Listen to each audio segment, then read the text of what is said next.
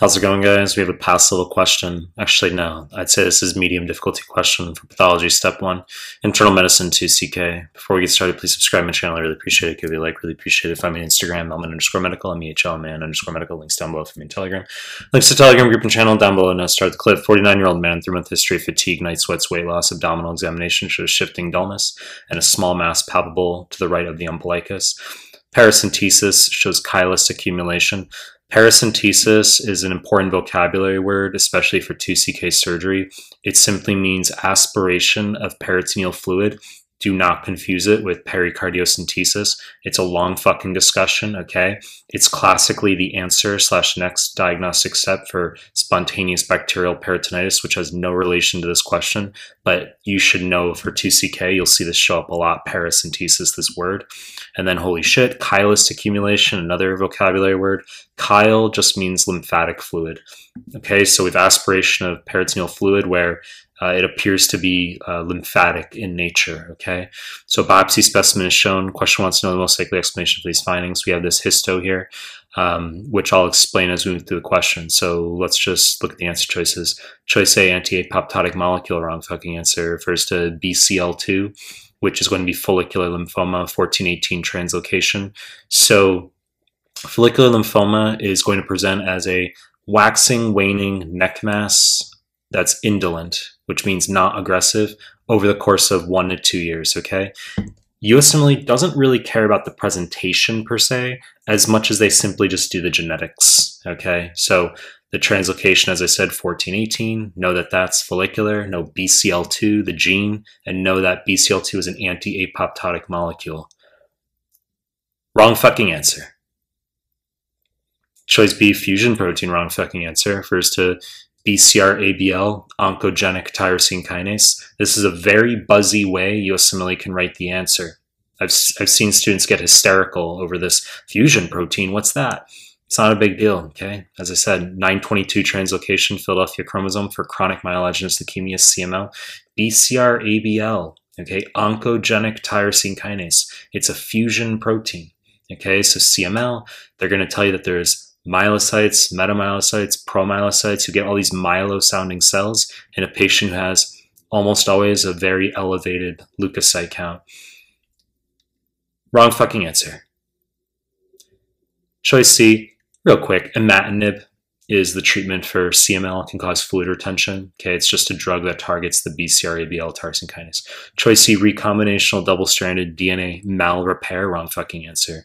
So this refers to BRCA mutation. Okay, BRCA1, 2, the breast cancer genes obviously can be associated with gynecologic cancers, or in male, it can be testicular as well.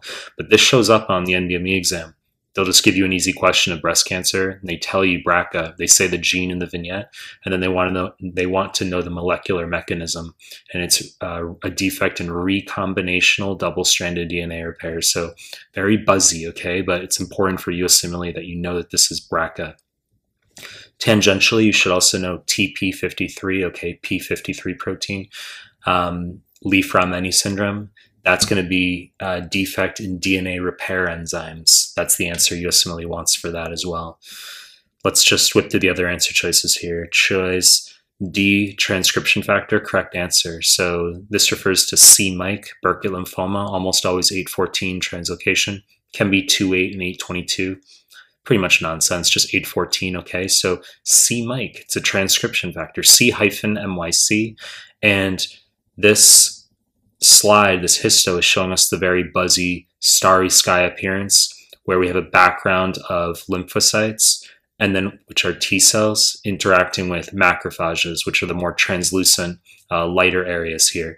And these are known as tingible, not tangible, tingible body macrophages. There's an NBME question floating around where they have an arrow pointing to one of these tingible body macrophages, and they want to know what process is occurring here, and the answer is apoptosis.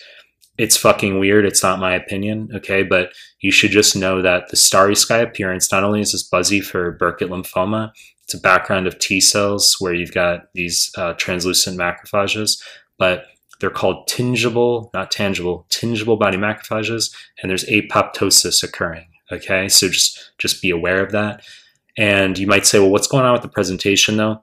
Okay, I mean, when you classically look at textbook stuff, they'll give you the African boy with a jaw lesion. It need not present like that. They can give you abdominal, okay? So intra-abdominal Burkitt, or it can occur of the jaw. It can be either or. In the chylus accumulation, well, that can suggest lymphoma, right? We said that chyle is lymphatic fluid, so this reflects our lymphoma here.